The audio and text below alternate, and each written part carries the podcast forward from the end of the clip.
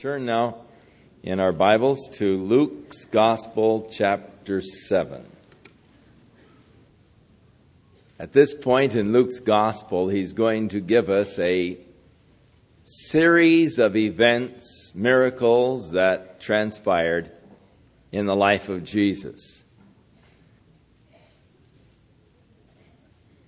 When he had ended these sayings, in the audience of the people, he entered into Capernaum. And a certain centurion's servant, who was dear unto him, was sick and ready to die. And when he heard of Jesus, he sent unto him the elders of the Jews, beseeching him that he would come and heal his servant. And when they came to Jesus, they besought him instantly, saying that he was worthy for whom he should do this. For he loves our nation, and he has built us a synagogue. The Roman centurions were special men. They are mentioned several times in the scriptures and always in a favorable light. They were always, it seems, outstanding men. We remember the Roman centurion Cornelius in Caesarea. It was while he was in prayer that the Lord spoke to him and commanded that he should send his servants to Joppa in order to get Peter to come down and teach them the way of the Lord more completely. And so it was in the Roman centurion's house in Caesarea that the gospel was first preached to the Gentiles and the outpouring of the Holy Spirit upon his house and those that were with him as God began his work among the Gentiles, actually in the house of a Roman centurion. So they are mentioned several times in the scriptures, always in a kind and favorable light. This centurion in Capernaum was declared to be a worthy person by the Jewish leaders who came to Jesus on his behalf. They said that he was worthy for whom he should do this. This is interesting to me because the Jewish people, even to the present day, and I'm certain that it doesn't uh, have its roots in the New Testament, but to the present day, they have awards that they give to worthy people. And it is a phrase that they yet use today. In fact, I've been awarded a worthy person by the Jewish community, whatever that might mean. And uh, I haven't found out yet, but I don't know that I fully want to. Uh, but I think it's good because they were smiling when they awarded me. but it's a it's a title that they still give today for a person who has and I suppose it is a person outside of the Jewish faith who has shown kindness and consideration to the Jews would be my estimation of this title. Uh, and such was the case with the Roman centurion. He had built a synagogue for them, and he loved their nation. And so, having uh, this as his uh, credentials, the Jewish leaders came and besought Jesus to do the favor for him by healing his servant.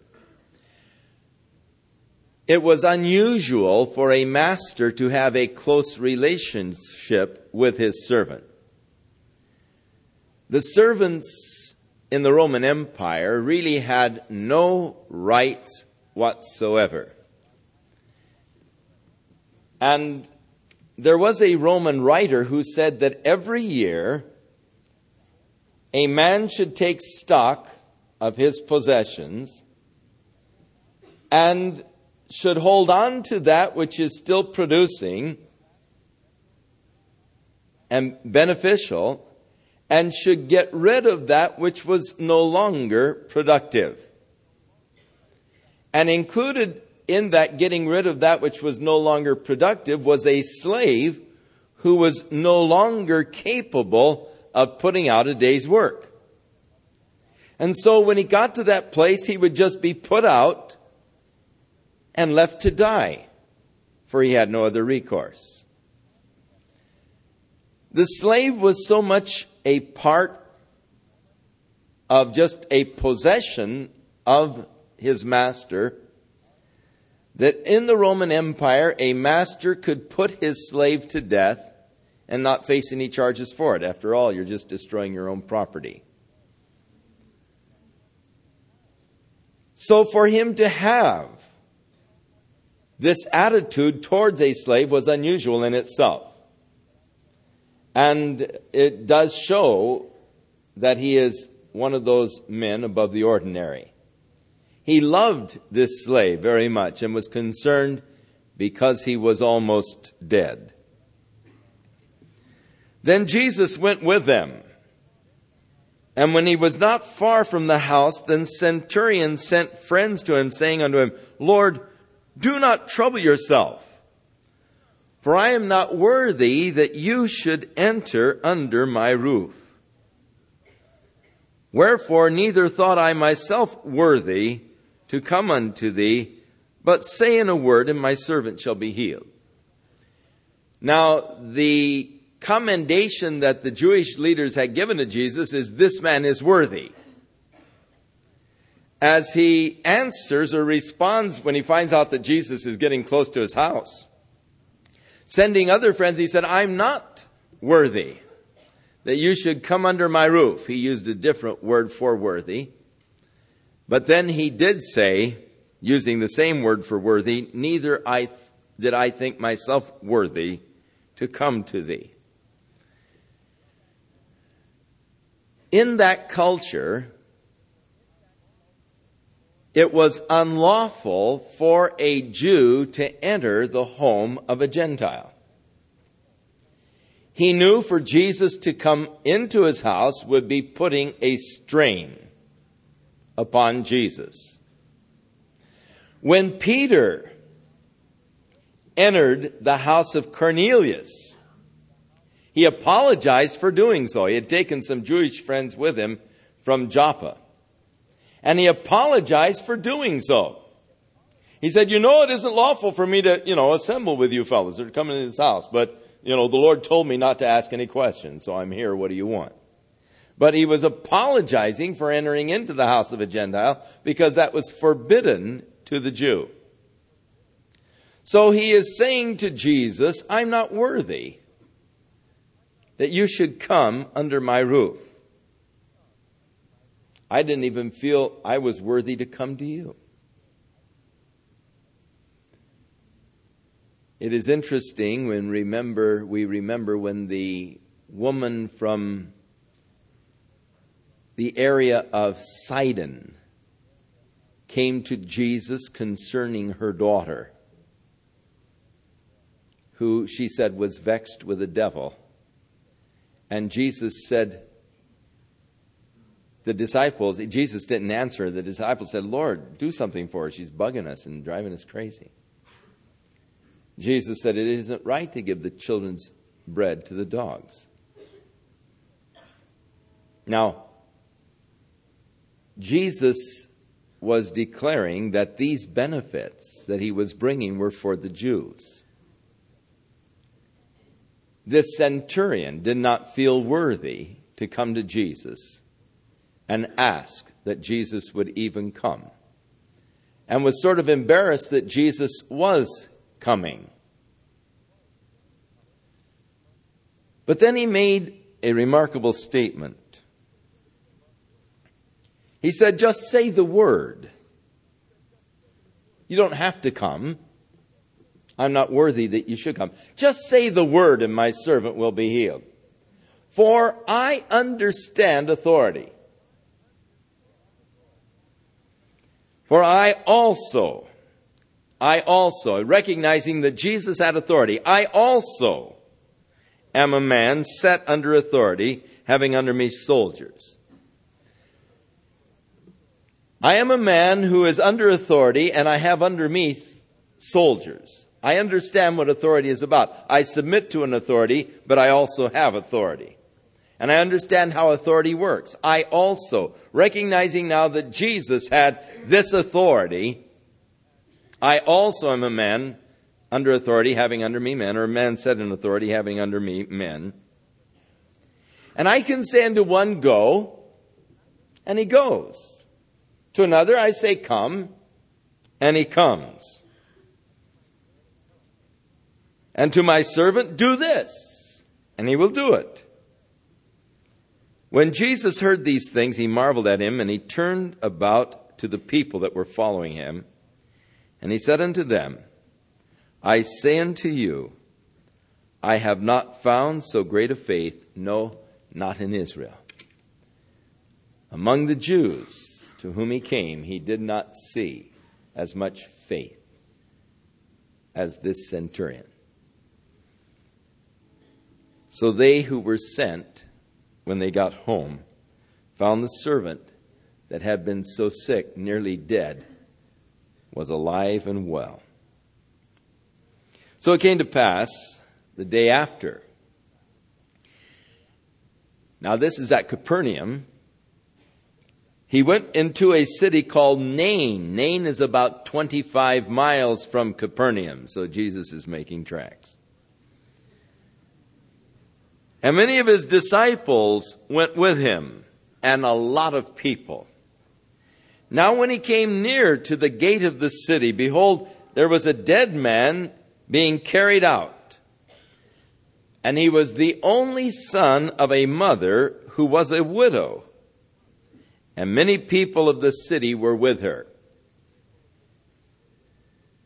And when Jesus, or when the Lord saw her, he had compassion on her and said unto her, Weep not. The picture could not be more pathetic. A woman who was a widow following the procession as her only son is being carried out for burial. Now, in those days, they did not have caskets, but usually carried them in baskets and put them in a sarcophagus. The word sarcophagus from the Latin means flesh eater. They have these limestone sarcophaguses there in Israel. In fact, you can see them just in excavations where they've dug for a highway. They uncover them and they just leave them set uh, there in the sides, and, and you can find them all over. There is something about the limestone that eats away the flesh very rapidly. In fact, uh, within a month or so, uh, and thus the name sarcophagus, the flesh eater. And so they would usually place them in the sarcophagus until the flesh was eaten away, and then they would later bury the bones. And so he was being carried probably in a basket to the place of burial, either a cave or a sarcophagus. And the mother with the crowd, the sad, pathetic scene, and they didn't just weep, they wailed. And Jesus had compassion on her. In the Greek, there is no word that is more expressive of feeling, sympathy, than the word used here, translated compassion. And it is used many times of Jesus. It's the strongest Greek word that expresses the deepest kind of feeling towards a person. Jesus had compassion on her and said unto her, Weep not. And he came and touched the bier, and they that bare him stood still. And he said, Young man, I say unto thee, arise. And he that was dead sat up and began to speak. And Jesus delivered him to his mother. And there came a fear on all, and they glorified God, saying that a great prophet is risen up among us, and that God has visited his people. This term, God has visited his people, if you'll go back to the first chapter, uh, at the birth of John the Baptist, when God opened the mouth of Zacharias, his father, he began to prophesy and some of the first words of that prophecy back there in chapter 1 were Blessed be the Lord God of Israel, for he has visited his people. And so here the people are declaring God has visited his people, the fulfillment of this prophecy of Zacharias. And this rumor or story of him went forth throughout all of Judea. Now, Judea is on to the south, 60, 70 miles. So this story really spread concerning this young man who was dead, brought back to life by Jesus. And throughout all of the regions there around about the area of Nain in the Galilee region. And the disciples of John were telling John about all of these things. And John called him two of his disciples and he sent them to Jesus, saying, Are you the one that is to come? Or should we look for another? And when the men were come unto him, they said, John the Baptist has sent us unto thee, saying, Art thou he that should come? or should we look for another? Now, in John's Gospel, he tells us that when John saw the Spirit of God descending upon Jesus, that he knew that he was the Messiah, for the Lord told him that upon whomever you see the Spirit descend, he is the one. And so John, in referring to Jesus, said to his own disciples, Behold the Lamb of God that takes away the sin of the world. And he pointed men to Jesus Christ. Now, John has been in the dungeon for a while. Herod's prisoner. He does not like confined quarters, for he is a man of the outdoors. He grew up in the wilderness. He was a man of the woods, so to speak. And this confinement, no doubt, was very irritating to him. And I would imagine that John, like the other disciples of Jesus, was anticipating the immediate establishing of the kingdom of God. And he was probably wondering, how long am I going to sit in this prison? And the question, are you the Messiah, was not so much a question as was sort of an urging, let's get things going. Let's get moving. It could be that the fact that Jesus did not immediately establish the kingdom, overthrow Herod and the Romans, that John did have second thoughts.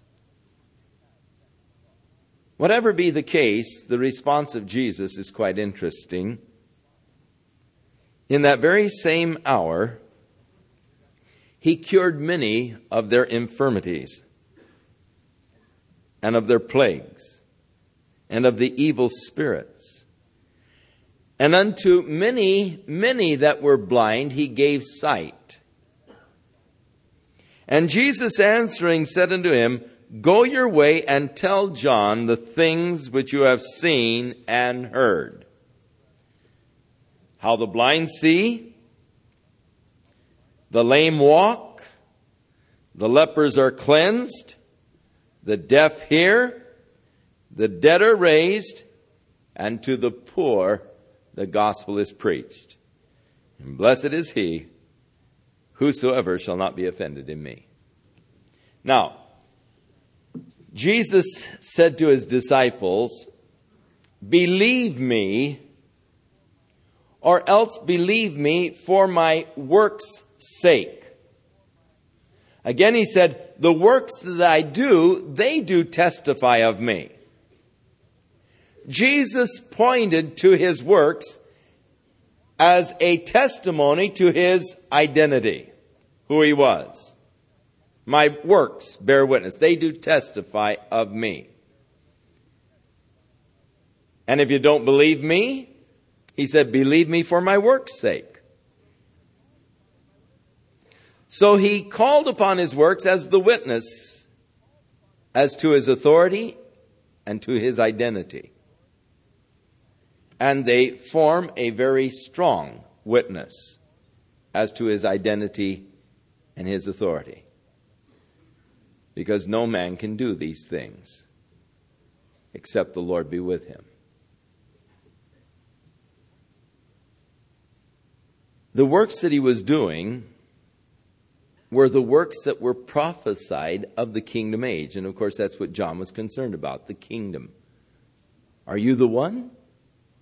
You know, why haven't you set up the kingdom? Are you the one, or shall we look for another? And the works that he was doing were works that were the fulfillment of the kingdom age, where the lame would leap as the deer, the blind would behold the glory of the Lord, and the dumb would sing praises unto him. And unto the poor, the gospel would be preached. He just said, Go back and tell John. He knew that John knew the scriptures. He knew the scriptures well enough that when they come back and tell John the things that they saw, the things that they heard, that John would know the scriptures well enough to know that yes, he was indeed the promised one. So when the messengers from John departed, Jesus began to speak to the people concerning John. And he said, What did you go out into the wilderness to see? A reed shaking in the wind? Now, the area where John was baptizing, the Jordan River, was surrounded by these reeds. They were a very, very common sight. And obviously, they didn't go down to the Jordan River just to see reeds blowing in the wind. What did you go out to see? Reeds blowing in the wind? No. What did you go out to see? A man clothed in soft raiment? That is a man who was robed in beautiful robes. And then, in a bit of satire, Jesus said, Behold, they which are gorgeously apparelled and live delicately are in king's courts. They're not in the king's dungeons. But what did you go out to see? A prophet? Yes. I say unto you, much more than a prophet. This is he of whom it is written, Behold, I send my messenger before thy face, which shall prepare thy way before thee. For I say unto you, among those that are born of women, there is not a greater prophet than John the Baptist. And so Jesus puts John at the top of the list of those prophets that have been sent by God to the Jewish people. Of all of the men born of women, not a greater than John the Baptist, but then an extremely remarkable statement. But he that is least in the kingdom of God is greater than he. The privileges that you have as a child of God living in this age are superior to the highest position under the old dispensation, where God related to man in a legal way through the law. Now, those who related to God from that legalistic background, the greatest of all was John the Baptist. And yet, he who is least in the kingdom of God has greater privileges, a deeper relationship with God through the Holy Spirit than the highest of that prior dispensation. For we have not a legal, but a loving relationship with God.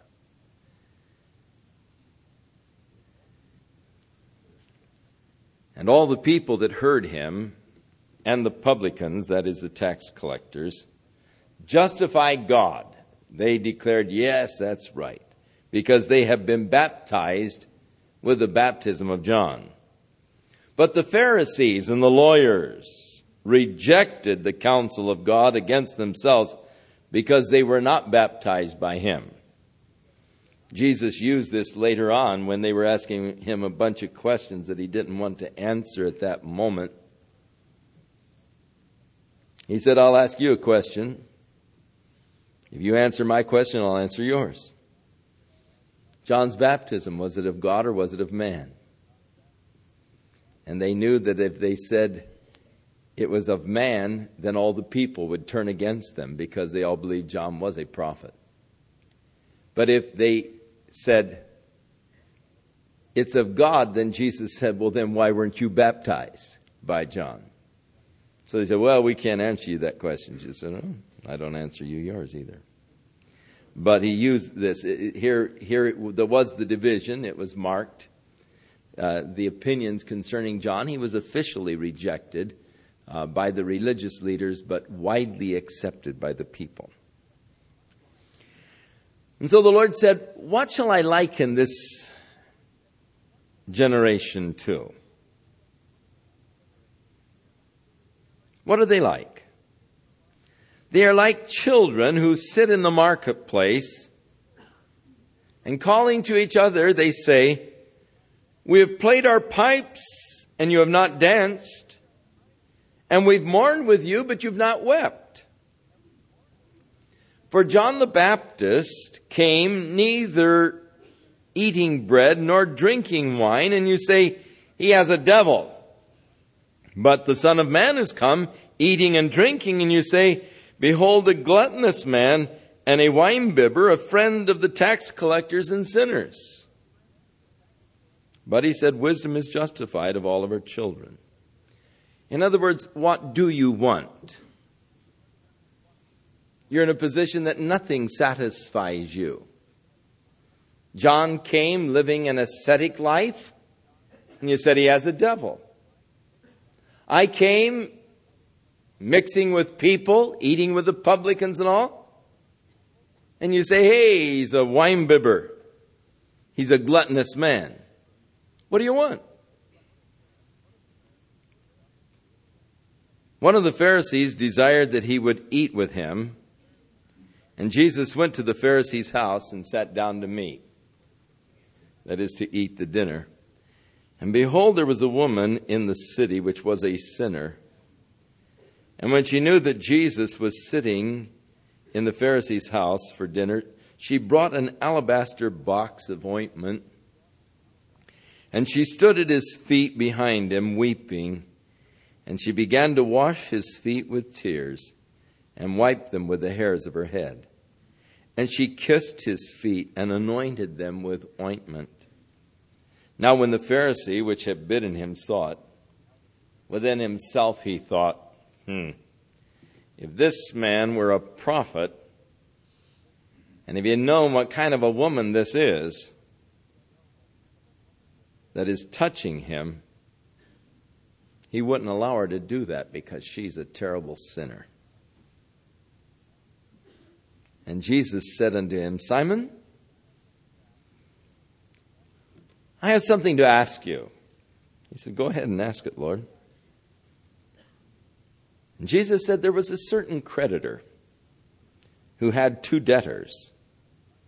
The one owed him 500, 500 pence and the other 50. And when they had nothing to pay, he completely forgave both their debts. Tell me, which of them loves him the more? And Simon answered and said, Well, I suppose that he to whom he forgave the most. And Jesus said unto him, That's right. And he turned to the woman and he said unto Simon, Do you see this woman? I entered into your house, and you gave me no water for my feet, but she has washed my feet with her tears and wiped them with the hairs of her head. You did not give me a kiss, but this woman, since the time I came in, has not ceased to kiss my feet. My head with oil you did not anoint but this woman hath anointed my feet with ointment.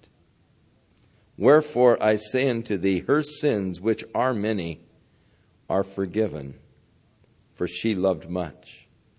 But to whom little is forgiven, the same loveth little. Simon was a rude host. And in that culture, hospitality was something that was treasured highly. When you invited guests to your home, they would leave their sandals at the door.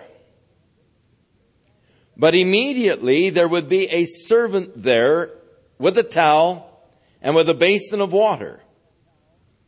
And the host would provide that servant to wash your feet in order that you might come into the house to dine. Of course, they wore open sandals. They had dirt pathways that they walked on.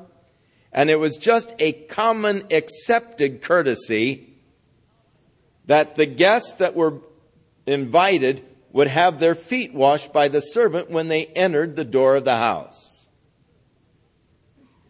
And then it was customary to greet your friends with a kiss. Usually it was a kiss on each cheek. This was just common. And in fact, in some of those areas, it is still practiced today. Italy, the men in the church, when they come up and greet you, kiss you on both cheeks. And, and it's a sort of a beautiful, loving thing. But it was common in that culture. And then also, it was common to anoint with oil, to pour oil on the head of the guest, which was a symbol of the joy that you hoped to share together that evening. And they would then serve you your first cup of coffee. No sugar. Strong Turkish type coffee, bitter. The idea being that you are washing away now all of the bitter experiences that you've had. The second cup they offer you is very sweet. Symbolic of that sweet time that we can now share together that all of the bitterness is taken away. Simon was a poor host. He did not show to Jesus any of these common courtesies. He did not wash Jesus' feet. He did not anoint his head with oil, nor did he kiss him when he entered the house.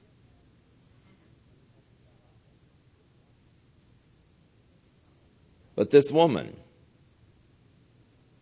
washed his feet with her tears, dried them with her hair, kissed his feet continually, and anointed his feet with ointment. And here's Simon the Pharisee sitting there in his pompous, self righteous attitude, said, hmm, hmm, if he were really a prophet, he wouldn't allow this to go on. He'd know what kind of a woman she was and he wouldn't allow her to touch her. You see, Simon wouldn't touch that woman because if you touched her, you would be considered unclean. She was a sinner. Don't let that woman touch me. I'm glad that Jesus is touchable, even by sinners. I appreciate that so much. I can reach out and touch the Lord no matter how badly I fail. He's always within reach.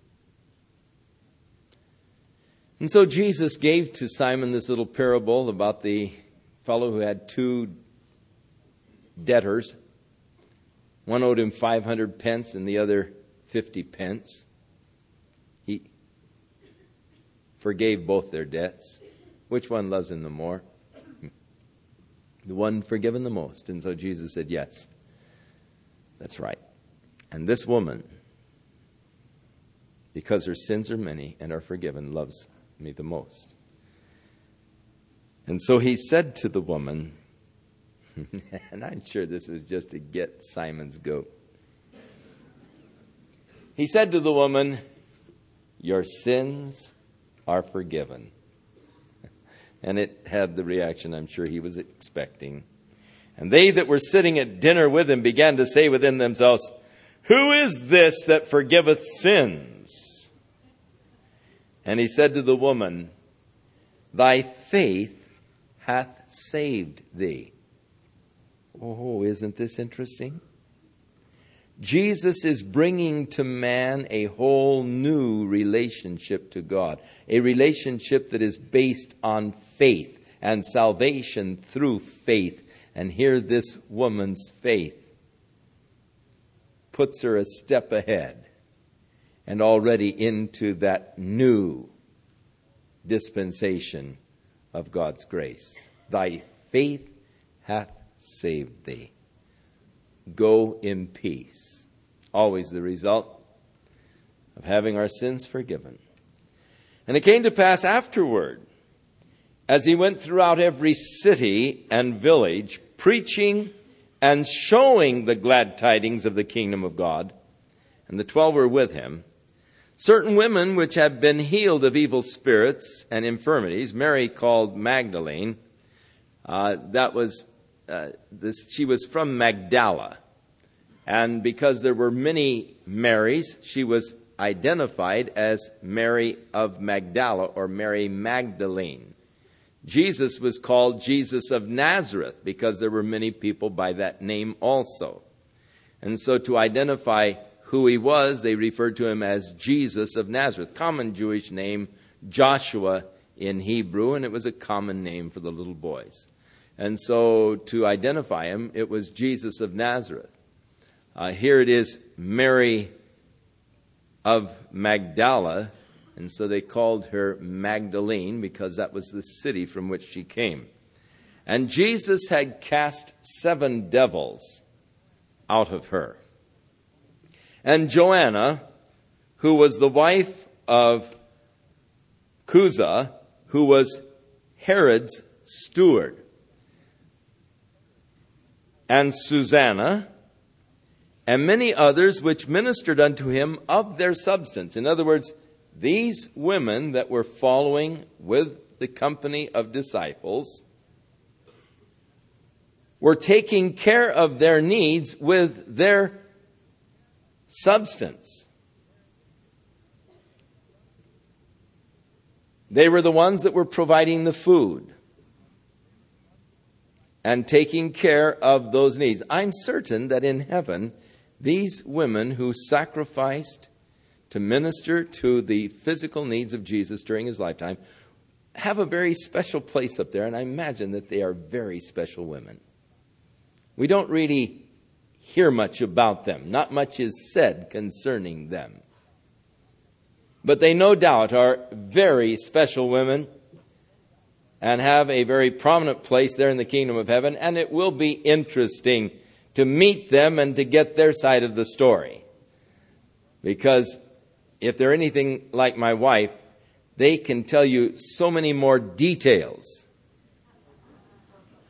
of the color of their hair and eyes and what they wore than I can ever remember. And so the fact that we have men gospel writers, we've lost a lot of details that these women will no doubt be able to fill in for us, and it will be interesting talking to them indeed. Now, Jesus went about every city and village preaching and showing. the glad tidings of the kingdom of God. Paul the Apostle, as he was talking to the elders of Ephesus, there on the beach at Miletus, and knowing that this is the last time that he will probably see them, he said, You know how that I kept back nothing that was profitable unto you. But I have showed you and have taught you publicly and from house to house. He's talking about his ministry there in Ephesus. And he said, In my ministry to you, I showed you and I taught you. There is much that we can learn from a lecture but there is much that cannot be learned from a lecture, but must be learned by observation. As a person's life demonstrates what he preaches. Many times, what a person preaches is totally negated because the life that he lives is not in harmony with the message that he preaches.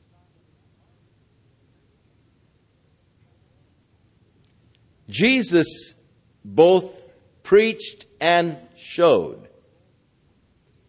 He demonstrated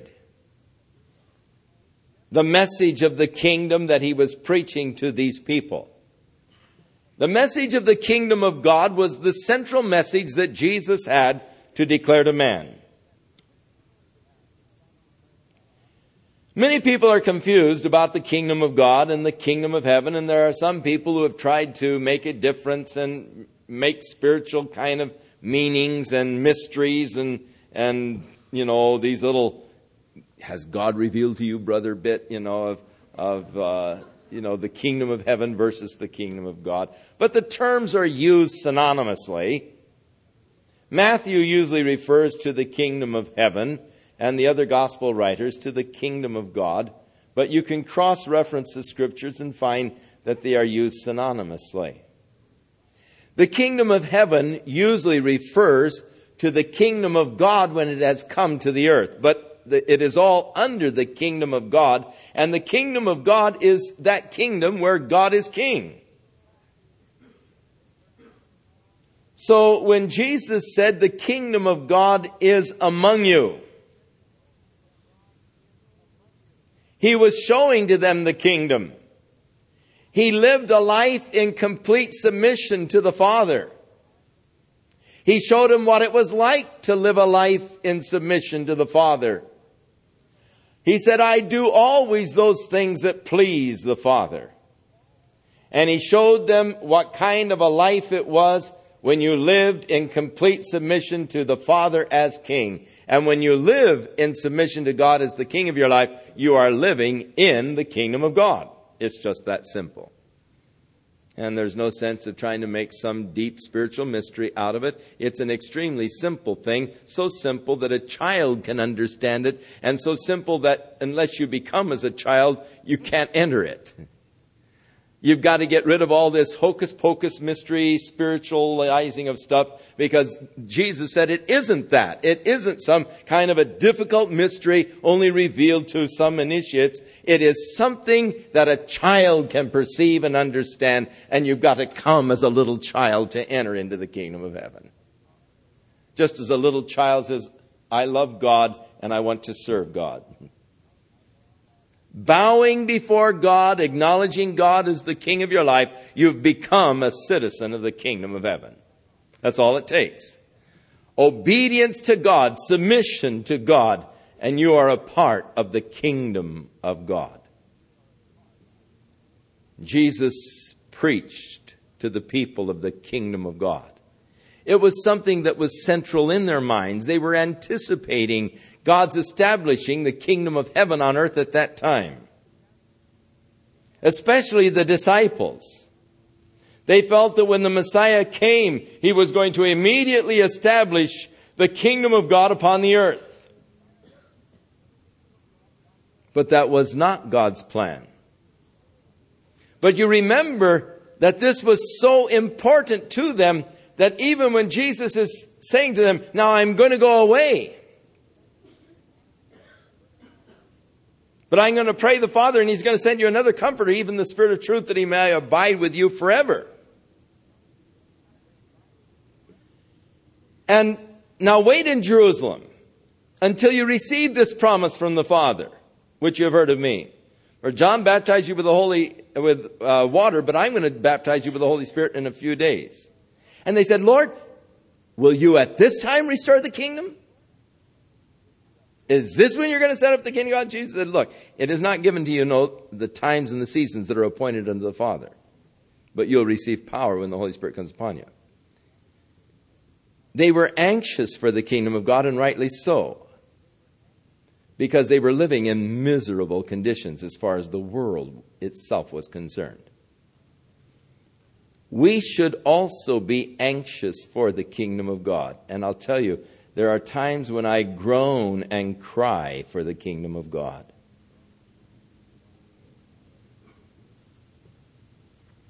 When I read the statistics of Orange County, the abused children for the month of September, and I read of all of these things that are happening to these little children, I'll tell you, my heart yearns for the kingdom of God. It cries for the kingdom of God to be established. How long, God? How long are you going to allow man to go on in his rebellion against your kingdom? How long, God, will you forbear? And it is my prayer that the Lord come quickly and establish his kingdom. For I don't think that mankind can go on much longer. I don't think mankind will survive much longer. I think that it is imperative that God establish his kingdom soon. And as I look at the world today, my heart yearns for the kingdom of God. As I look at my little grandchildren, and I think of the world that they are growing up in. I'll tell you, my heart cries out to God. I don't know what I would do.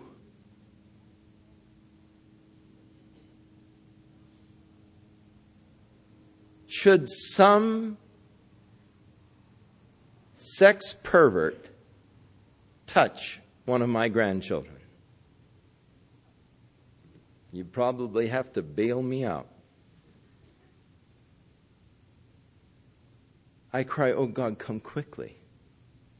Things can't go on much longer. But Jesus was preaching the good tidings, the glad tidings of the kingdom. And it is glad tidings. A glorious day is coming a day when man will live with peace with one another, a day when God will reign, a day when we will see the earth as God created it and intended it to be for all time, where the deserts are blossoming like a rose and there are streams in the deserts and rivers in dry places, and the parched ground is become a pool. And the blind will see, and the lame will walk and leap as the deer, and all. These were the things that Jesus was showing as he was healing the sick, as he was feeding the multitudes. He was showing the things that would transpire in the kingdom age and he proclaimed, How beautiful and glorious it is when a man lives in obedience to God and in submission to God. And so he preached and he showed the kingdom of God.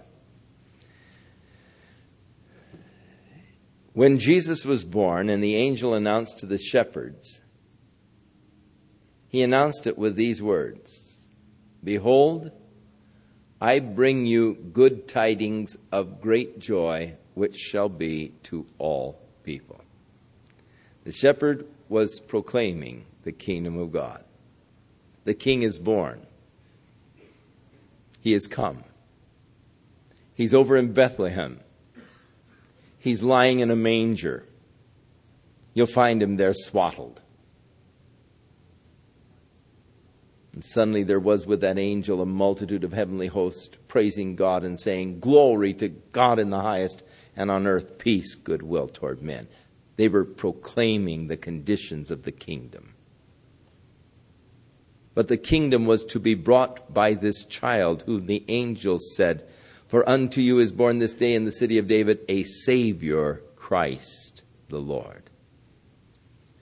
And to those who have found Jesus as their Lord, they have entered into the kingdom of God. And you can begin to enjoy even now a part of the benefits of the kingdom. As God fills your heart with His love and with His peace.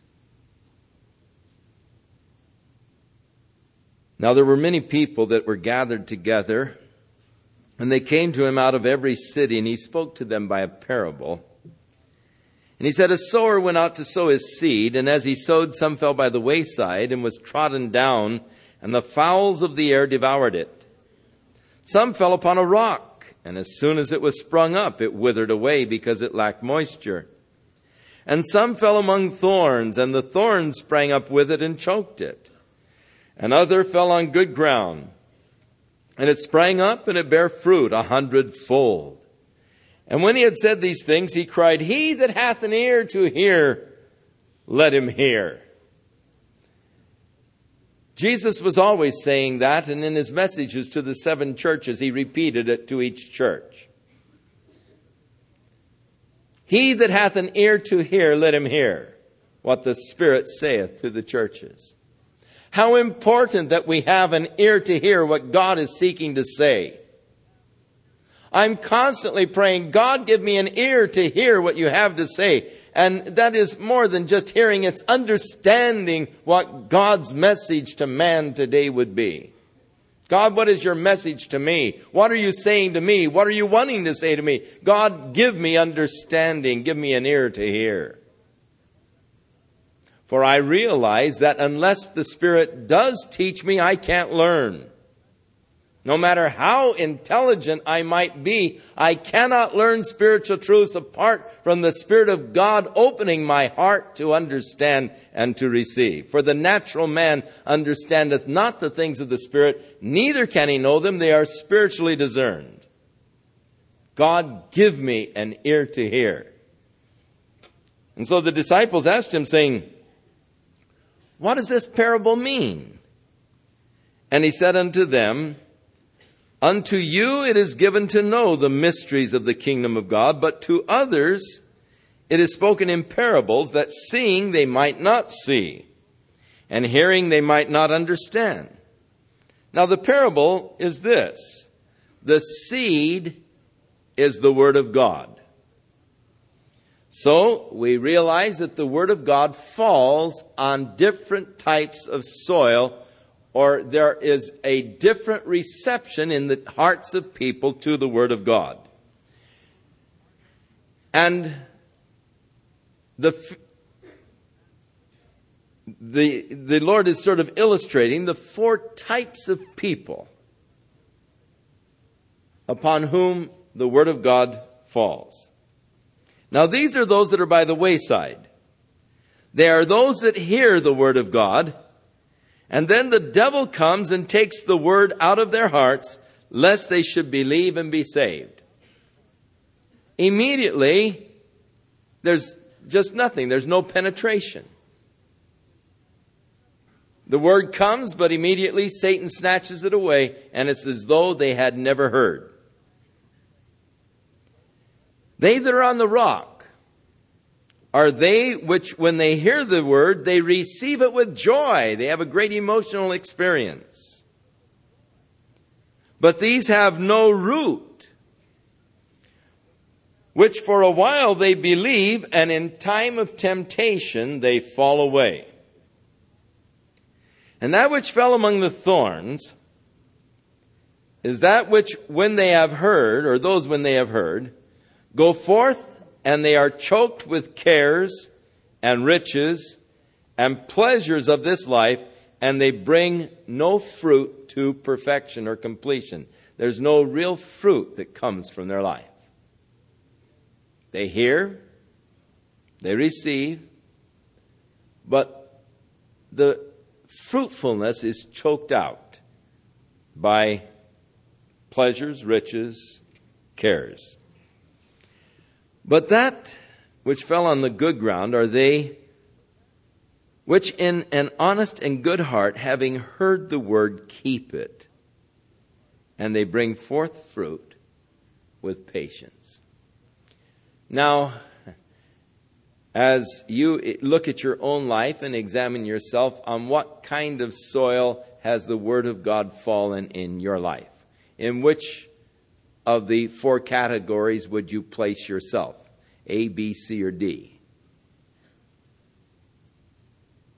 And it might be good to take a moment with an honest look at your own heart. Am I bringing forth fruit unto completion? If not, why not?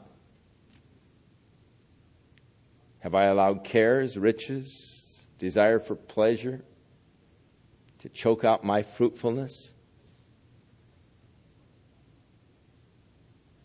On what kind of a soil has the Word of God fallen in your own heart? God help us that we might bring forth fruit with patience. Be not weary in well doing in due season. You will reap if you faint not. Jesus said, No man, when he has lighted a candle, covers it with a vessel or puts it under his bed, but he sets it on a candlestick, that they which enter in may see the light.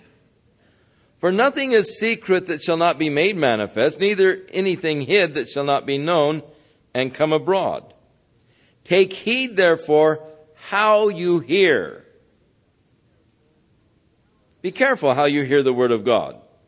For whomsoever hath, to him shall be given, and whosoever hath not, from him shall be taken, even that which he seems to have.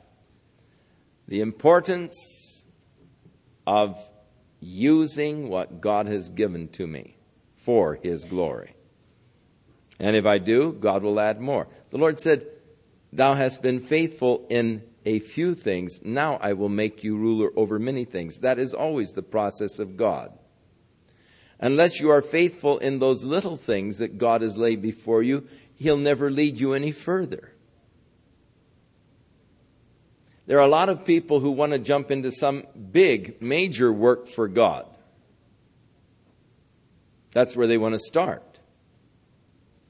But they don't want to, you know, they don't have time for uh, teaching a Sunday school class or helping out in the nursery. I want to do great things for God. And God always promotes through the ranks. Those who begin and are diligent in those small things, God gives more. If you're not faithful in the little things, then who is going to entrust to you the things of the kingdom? Then came to him his mother and his brothers, and they could not come in because of the crowd. And it was told him by certain ones which said, Your mother and your brother are standing outside, and they desire to see you. And he answered and said unto them, my mother and my brothers are these which hear the word of God and do it. Now, in the previous parable, there was that emphasis upon doing also. But here again, Jesus is declaring that that relationship that we have with Him who hear and do His word is that of a brother. Close relationship. Now it came to pass on a certain day that he went into a ship with his disciples. And he said unto them, Let us go over unto the other side of the lake. And so they launched forth. And as they sailed, he fell asleep. And there came down a storm of wind on the lake, and they were filled with water and were in jeopardy. And they came to him and they awoke him, saying, Master, Master, we're perishing. And so he arose and rebuked the wind and the raging of the water, and they ceased, and there was a calm. And he said unto them, Where is your faith? And they, being afraid, wondered, saying one to another, What manner of man is this? For he commands even the winds and the water, and they obey him. It is interesting that Jesus rebukes them for their lack of faith when the ship was in jeopardy of sinking. Interesting because, from all appearances, they were going to go under. Where's your faith?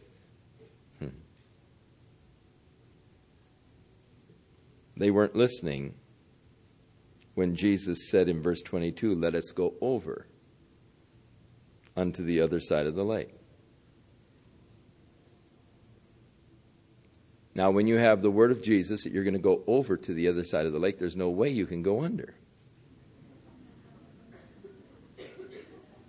He that hath an ear to hear, let him hear. They weren't listening carefully.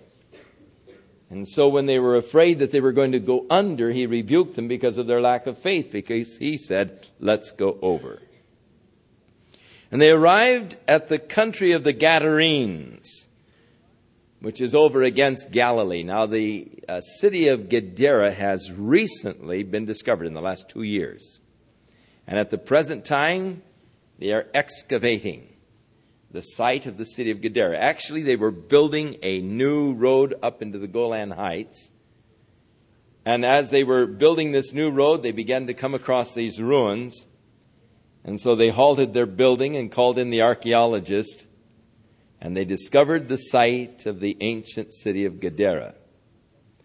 And so they've moved the road a few hundred yards and are now excavating the city of Gadara. Interestingly enough,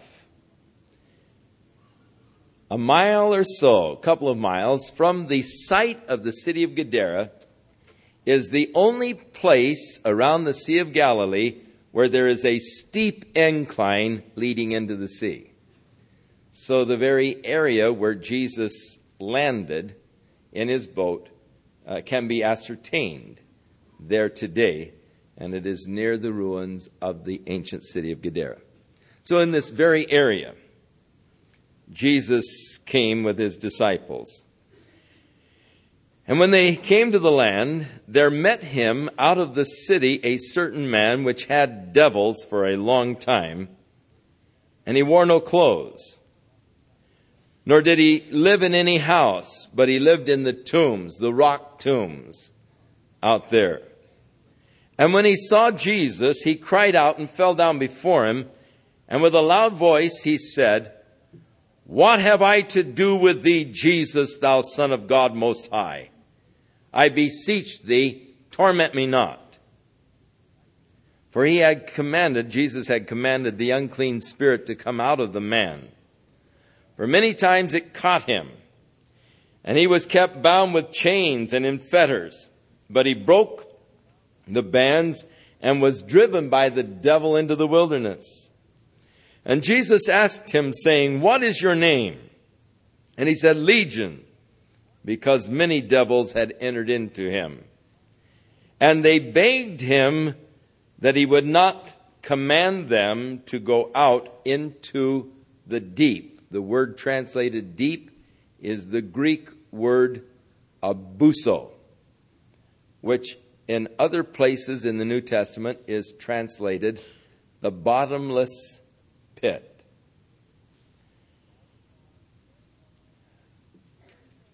There are four places mentioned in the scriptures as the places of abode for the wicked dead and for the disobedient angels and spirits. There is the place known as Tartarus, where certain angels are kept bound, awaiting the day of judgment. And they are bound in chains of Tartarus, awaiting that day of judgment. In the center of the earth, there is a place in the scriptures called Hades. In the Hebrew, it is called Sheol. It is oftentimes translated grave and many times translated hell. It is in the center of the earth. Prior to the death of Christ and resurrection, it was divided into two compartments. And in a few weeks, when we get to the 16th chapter of Luke's Gospel, we will get a description by Jesus of what this place in the center of the earth is like, known as Hades. We know that it is in the center of the earth because when they asked Jesus for a sign, he said, No sign will be given to this wicked and an adulterous generation, but the sign of the prophet Jonah. For as Jonah was three days and three nights in the belly of the whale, so shall the Son of Man be three days and three nights in the heart of the earth. And so when Jesus died, he descended into hell, into Hades, into this compartment in the center of the earth. And according to Peter's gospel, there he preached to those souls that were imprisoned. And according to Paul's letter to the Ephesians, when he ascended, he led these captives from their captivity, fulfilling the prophecy of Isaiah, the 61st chapter, where he would set at liberty those that were bound and open the prison doors to those that were captives. And so Jesus led the captives from their captivity at the time of his resurrection and they with him ascended into heaven. However, Hades was divided into two compartments of which there could be no concourse back and forth. And we'll get that in Luke's 16th chapter. And we'll just wait till we get there and talk a little bit more at that time. Now, somewhere upon the earth, there is a shaft that goes from the surface of the earth down into Hades. This shaft in the scripture is called the abuso. It is translated the bottomless pit.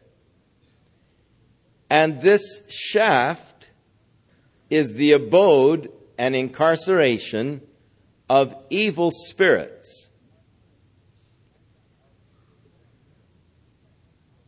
the Antichrist will ascend out of the abuso, this shaft.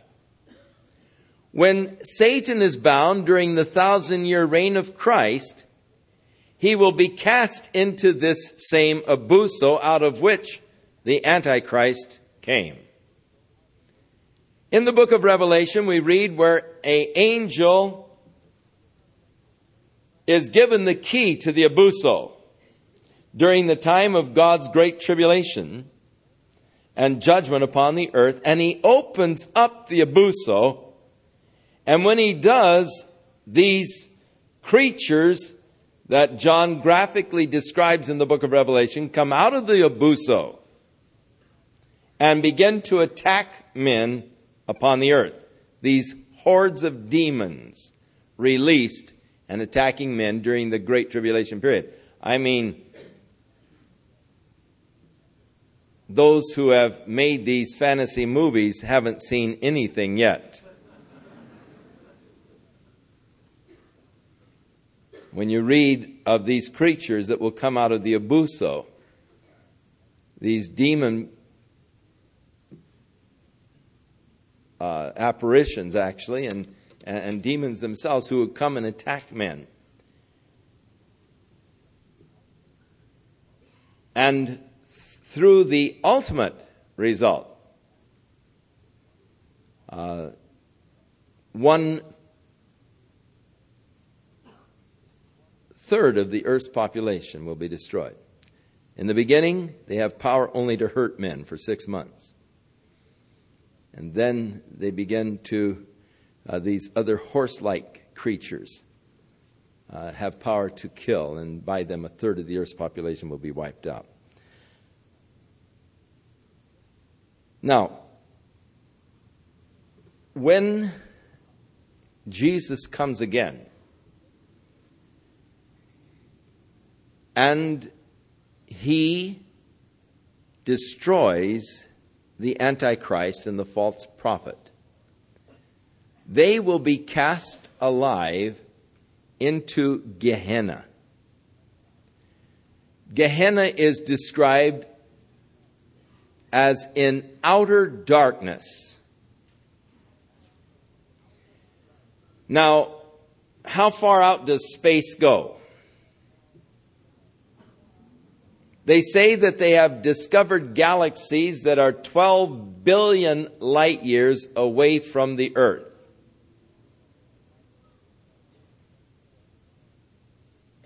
When you get that far, I don't know how accurate your measurements can be, but give or take a few billion years.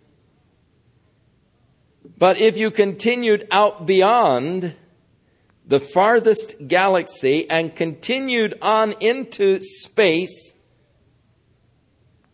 until the light of our galaxy did not shine, it could be that Gehenna is out there, or it could be that Gehenna is a black hole, sucking everything into it. The gravitation so heavy that not even light can escape but it is called in the scripture outer darkness. This is where the Antichrist, the beast, and the false prophet will be cast when Jesus returns to the earth. A thousand years later, Satan will be released out of the abuso, this pit. Now, Satan and the demons will be put in the pit during the thousand year reign of Jesus Christ, the kingdom age but then they will be released. Now, notice they are begging Jesus that he would not command them at this time to go to the Abuso. They know that the time is coming when they will be consigned to the Abuso. They're begging further liberties now. Which, interestingly enough, to me, Jesus gave to them. He did not at that time command them Torment us not. Don't send us to the Abuso. And Jesus at that time did not send them to the Abuso. However, they will have their time when Satan is bound. Now they will be released and will create in the heart of wicked men a rebellion against God and against the reign of Jesus Christ.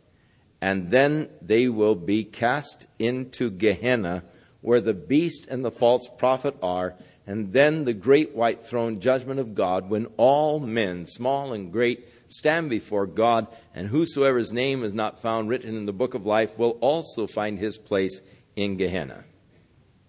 Blessed is he who takes part in the first resurrection, because he's got it made. Over him, the second death will have no power. But this is the second death. It is God's final consignment of the wicked. They hate the light, they will not come to the light, and so God honors their desire for darkness and casts them into outer darkness. Way down in the depths of Oregon caves, they turned out the lights, and we experienced what the guide said was total darkness. And I mean, that was dark. we waved our hands in front of our faces to see if we could pick up any kind of a movement. You couldn't. In fact, there's something that just sort of began to press in on you. I was glad when they turned the lights on because total darkness can freak you out in a hurry, especially if you're a little kid and have a vivid imagination.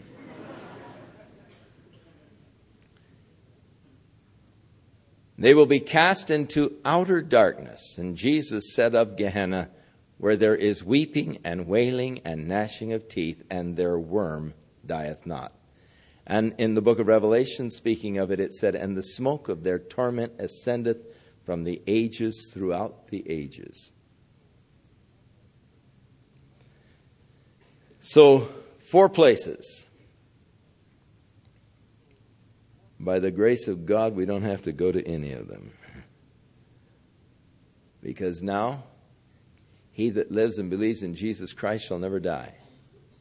We will be changed. We know that when this earthly tent is dissolved, we have a building of God not made with hands, eternal in the heavens. So we who are still living in these tents, our earthly bodies often groan earnestly desiring to move out, not to be unembodied spirits, but we might move into that new building of God, not made with hands. For we know that as long as we're living in these tents, we're absent from the Lord, but we would choose rather to be absent from these tents and to be present with the Lord. Someday you may read Chuck Smith died, don't believe it. Poor reporting. Chuck Smith moved out of an old, worn out tent into a beautiful new mansion, a building of God not made with hands, eternal in the heavens.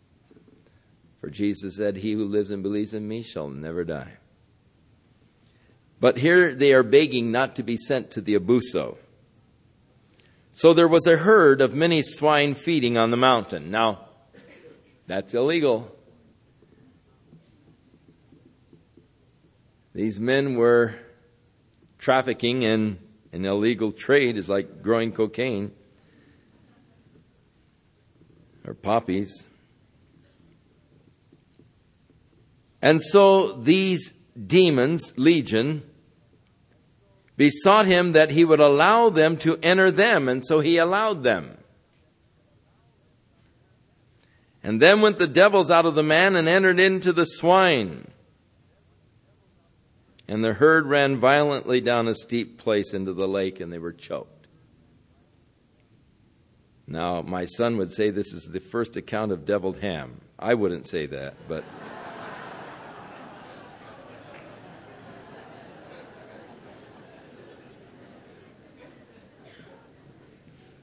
Now, when those who were feeding the swine saw what was done, they fled into the city and they told the people what had happened. And so the people came out to see what was done, and they came to Jesus, and they found the man out of whom the devils were departed, and he was sitting at the feet of Jesus. He was clothed and in his right mind, healed, no longer naked and screaming and crying and having to be bound with chains but he's sitting there clothed in his right mind. And they were afraid. And they also which saw it told them by what means the man who was possessed of devils was healed. And then the whole multitude of the country of the Gadarenes round about begged him to depart from them, for they were taken with great fear. And he went up into the ship and returned back again. Isn't that tragic? The people were more interested in their swine than they were this man's deliverance. The loss of their swine was of greater concern to them than a man's help. They begged Jesus to depart. But the man out of whom the devils were departed begged him that he might be with him. But Jesus sent him away, saying, Return to your own house and just show how great things God has done to you. And he went his way and published throughout the whole city the great things that Jesus had done for him. Now it came to pass that when Jesus was returned, that is back over the other side of the lake, Capernaum, the people gladly received him, for they were all waiting for him. What a contrast. On the one side, they're saying, Would you please get out of here? And on the other side, the crowd is waiting. And behold, there came a man named Jairus, and he was a ruler of the synagogue. And he fell down at Jesus' feet and he besought him that he would come into his house. For he had only one daughter, about twelve years old, and she was dying. But as he went, the people were thronging him. And a woman having an issue of blood for twelve years, which had spent all of her living upon physicians, neither could be healed of any, came behind him and touched the border of his garment. And immediately her issue of blood was stopped. And Jesus said, Who touched me? And everyone denied. And Peter and those that were with him said, Master, the multitude is thronging and pressing against you, and you say, Who touched me? Jesus said, Somebody's touched me, for I perceive that virtue has gone out of me. It is interesting to me that in a multitude of people who are thronging and pressing against Jesus, there is one in the crowd who touches him. Her touch was different from the press of the throng. It is interesting to me how that the Lord can minister to people individual even in a throng, even in a multitude. And here we are tonight, a multitude of people gathered together, many pressing, many thronging. How many are touching? Really receiving the touch of Jesus in your life by faith, reaching out and really touching the Lord. Here we have two cases contrasting cases. Twelve years earlier, before the event that we read, this woman came down with a debilitating malady. She began to hemorrhage, and it would not stop. She had gone to many doctors. They treated her until her money had run out but her condition did not improve, it was only worse. In that society, for a woman to be bleeding meant that she was unclean from a ceremonial sense and could not enter the synagogue or the place of worship.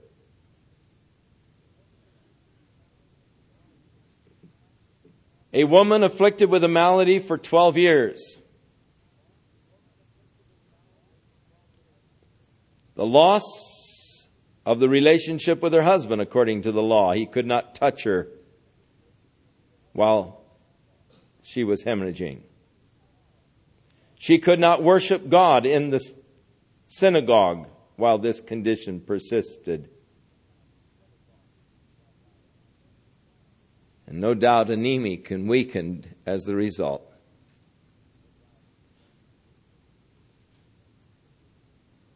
For 12 years, she had lived in darkness, hopelessness, and was getting worse. On the other hand, 12 years earlier, in the house of Jairus, a little girl was born. And as little girls, no doubt brought great joy and happiness and light and laughter and beauty into the home. And for 12 years, they'd enjoyed watching this little girl as she grew up. As her personality began to develop and all of the cute, wonderful things that she had done. In one household, 12 years of darkness and despair. In the other, 12 years of laugh, laughter and beauty. And so they are approaching Jesus from different angles. In both cases, the light was going out. This woman was getting worse. She didn't have any more money. She had only one hope get to Jesus. Touch him. Touch him. to this dad. The light was going out. His little girl, who had brought such life and joy and happiness into the home, was at home and she was dying. And he had only one hope get to Jesus. And as Jesus was going to his house, and it was urgent, the girl was dying. As he stopped, I imagine that Jairus was a little irritated that he had stopped over a triviality of who touched me. For as he was going, the crowds were going with him and pressing him and pushing and thronging against him. And I can imagine Jairus saying, Lord, let's get on to my house. My daughter is dying. You don't understand the urgency. Why stop over a triviality of someone touching you in this crowd? But Jesus is persisting. And even the disciples are, are beginning to uh, object. They said, Lord, with people pressing and throwing you, what do you mean? Who touched me? Jesus said, Someone's touched me. I felt the virtue go out from me. And this woman stepped forth and she kneeled before him, trembling. He said, I did it. And she told her story 12 years ago. 12 years, that must have flashed on Jairus. 12 years ago, I was stricken with a malady that ostracized me from commun- the community, from my family, but I'm healed. The moment I touched, I knew I was healed. I'm healed. It stopped. I felt it. I know it. And Jesus continued on to Jairus' house after saying to her, be of good comfort, daughter. Thy faith hath made thee whole. Go in peace. Now, as he was speaking, and Jesus no doubt, no doubt knew this, as he was speaking to the lady, one of the servants came running up and he said, Don't bother the master any lo- anymore. It's too late. Your daughter died.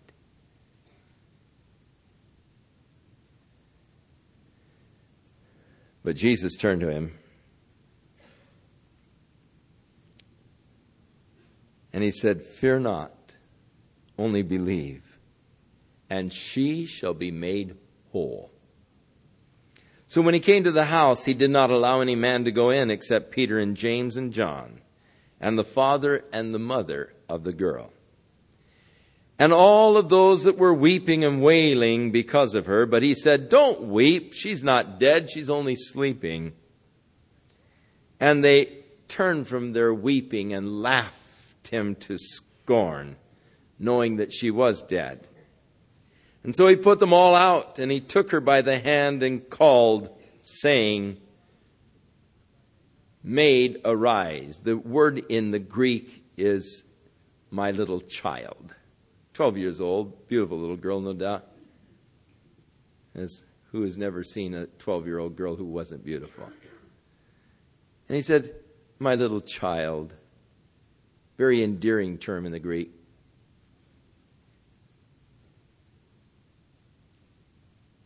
Talitha, my little child, arise. And her spirit came again. You see, this indicates that at death our spirit departs from our body. Our spirit moves out of our body and moves into that new body that God has. The real me is spirit. The real me isn't this body. The body is only a tent in which I'm dwelling for a while. It was designed by God to exist in the conditions of this planet Earth. It was designed by God and purposed by God to be the medium by which I might express me, but the body isn't me, only the medium by which I express myself. The real me is spirit. One day my spirit will move out of this body. Now her spirit returned to her body. It had moved out. She was dead. The spirit had moved out of the body, but her spirit returned, came again, into her body, and she arose immediately, and he commanded that they give her something to eat. And her parents were astonished. But he charged them or commanded them that they should not tell any man what was done. Interesting little insights into the ministry of Jesus, the miracles that he performed, given to us by Luke, who, being a doctor, was quite interested in these various healings that Jesus brought to the people. And interestingly enough, he uses terms that are medical terms in the Greek language and can be found in much of the classical Greek in uh, the very same types of diagnosis in uh, records in classic Greeks uh, that Luke is describing here of those being healed by Jesus. Next week, chapters 9 and 10, as the Lord wills. May the Lord be with you, and may the Lord bless you, and may the Lord fill you with His love and give you His grace and His power to live and to be as God would have you to live and to be. For He would have you to live in His kingdom as a child of the kingdom, enjoying the peace and the love and the joy that mark His kingdom. For the kingdom of God is not meat or drink, but righteousness, peace, and joy. For extra credit, get a concordance and follow up the kingdom of God and what the requirements are of that kingdom. You'll find it a very fascinating study, as much is written concerning the kingdom of God.